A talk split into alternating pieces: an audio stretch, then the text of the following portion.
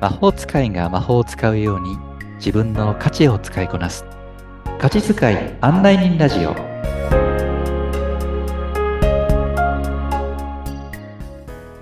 価値発見コーチのシュウですこんにちは。ナビゲーターのアボともこです。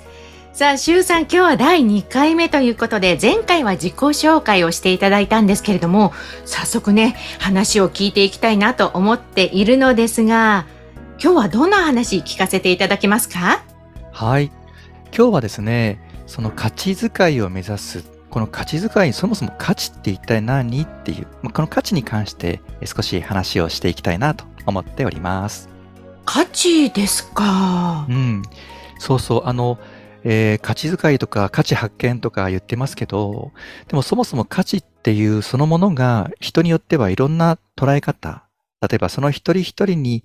えーおそらく定義のようなものがあると思うんですよね。ええだからそこをね、まあ、私が言ってる価値というのは随分独特なものなので、はい。そこをね、今日は話をしていきたいなと思ってるんですけど。そうなんですね。ちなえみー、に価値うって、んそうそうそう、アボさんだったら、はい。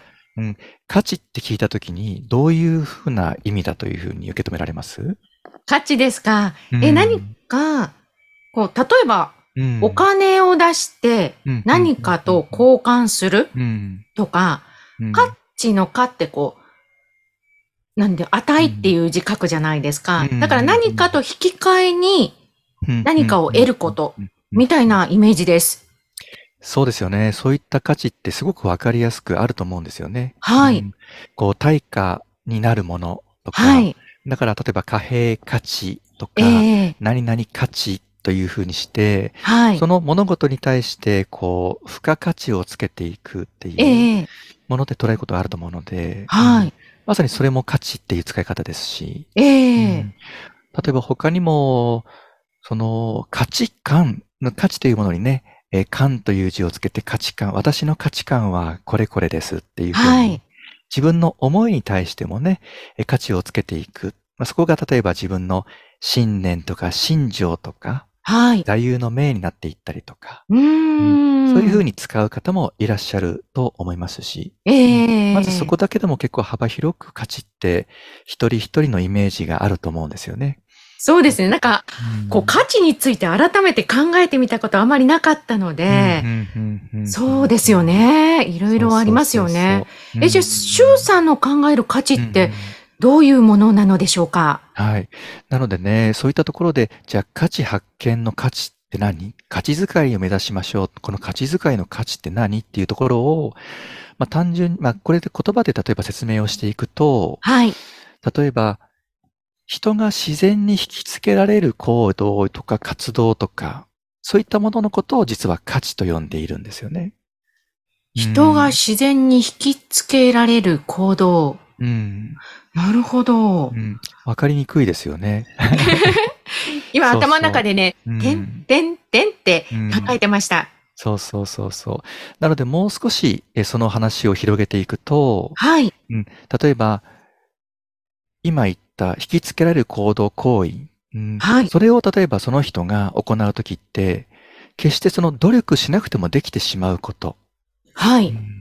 とか、あとはそれを達成しなくてもいいんです。もうそれをやってることそのものがもう楽しいとかですね。ええ考えてることそのものでもワクワクしてくるっていう、そういったもの全般的なことを価値というふうに呼んでいて、こうワクワクするものの源が価値ですよっていう、そんな意味で使っています。うん。ええそうなんですか。なんか、そうそうそうそう。達成しなくてもいいんですね。そうなんです。結果を出すこととか、ええ完成させることが目的ではなくても、その過程そのものがね、もう楽しめてしまう。例えば、えー、ものを作る、想像するとか、はいえ創作するっていうことが価値の人っていうのは、がはい例えばそういったのが価値という人がいたとします。ええそういった人がプラモデルを作ってるとして、うん、プラモデルを作ってる過程が楽しくって、はい。それがじゃあ出来上がることが目的ではなくて、作ってることそのものが楽しくて、出出来上がったらもうポイとしちゃうとかです ね。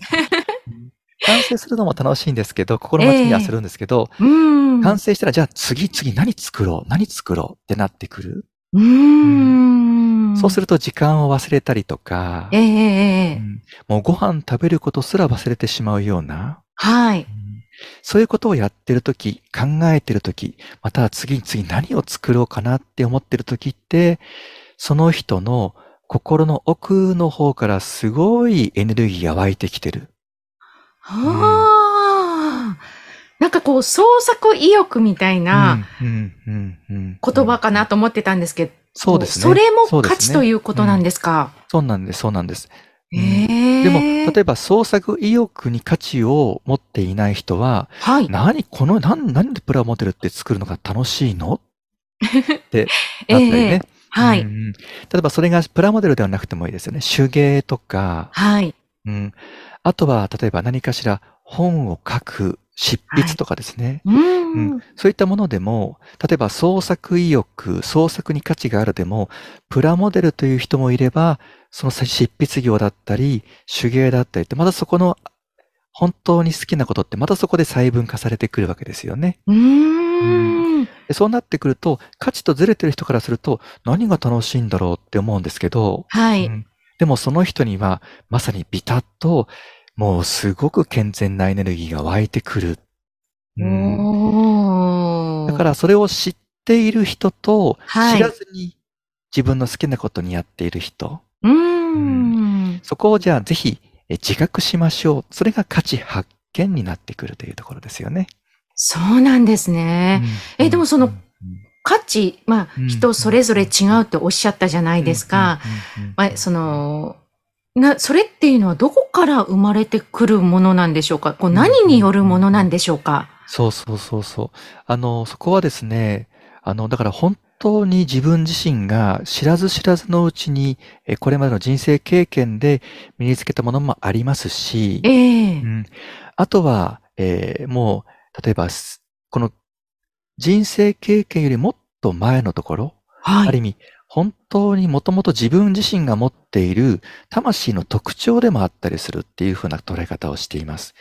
魂の特徴、そうなんかすごい難しい言葉が出てきたような気がするんですけれども、そこもちょっと聞いてもいいですそうそうかうんまあ魂っていうとね、ちょっとあの、えーわかりにくいかもしれないので、これを例えば本当の自分はっていうい。ふうにしてみましょうかね。うーで、ん本当の自分と、じゃあ本当じゃない自分ってあるとして、うん、本当の自分えというのが、例えば潜在意識とか、じえーとか言われるような言葉なのかな。で、えーその表にですね、はい。えー例えば潜在意識なんて言ったりものがあったりして、はいこ。れってなんか心理学的に使使われる言葉かなとも思ったりするんですけど、ええ私たちの中には、こう、潜在意識、自覚するところで生まれてくる、例えば今の価値というものと、う。うんんあとは、潜在意識ではなくて、潜在意識にある価値というものがあって、ええうんで、その潜在意識から湧き上がってくる時のエネルギーっていうのが、本当の自分らしさ。おー。ええええなので、この本当の自分らしさで湧湧いてくるエネルギー、これを感じる時っていうのは、うん。その人が本当にご機嫌だったり、はい。うんワクワクしたり、はい。輝いていたり、うーん。またはこう、心地よかったり、気楽にこう過ごせたりするような、うん、えエネルギーが湧き上がってくる。うん、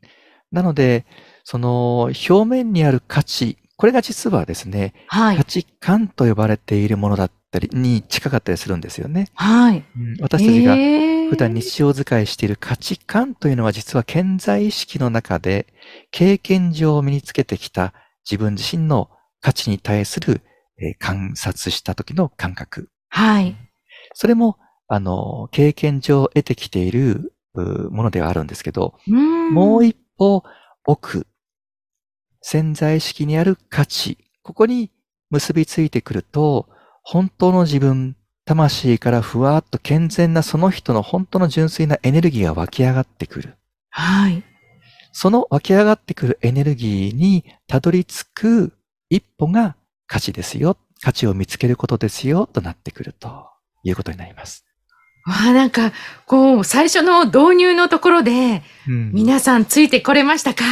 ねえ、本当に。はいあの、本当の自分潜在意識の中にあるもの。えーでも価値観というのものは、もしかすると今までこう身につけてきているものの中、潜在意識と言われているものではないかということうんうんでうん伺っておりました。うんそして本当の自分を見つけていくことっていうのが、まあ大切だし、これから